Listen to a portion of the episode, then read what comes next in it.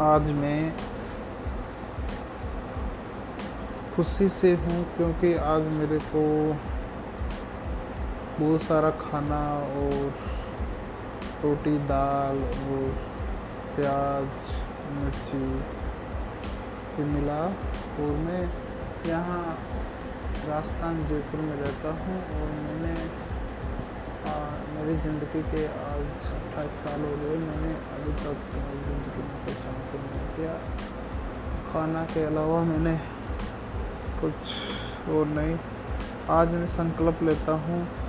कि मैं आज से कुछ नया करूँगा और आप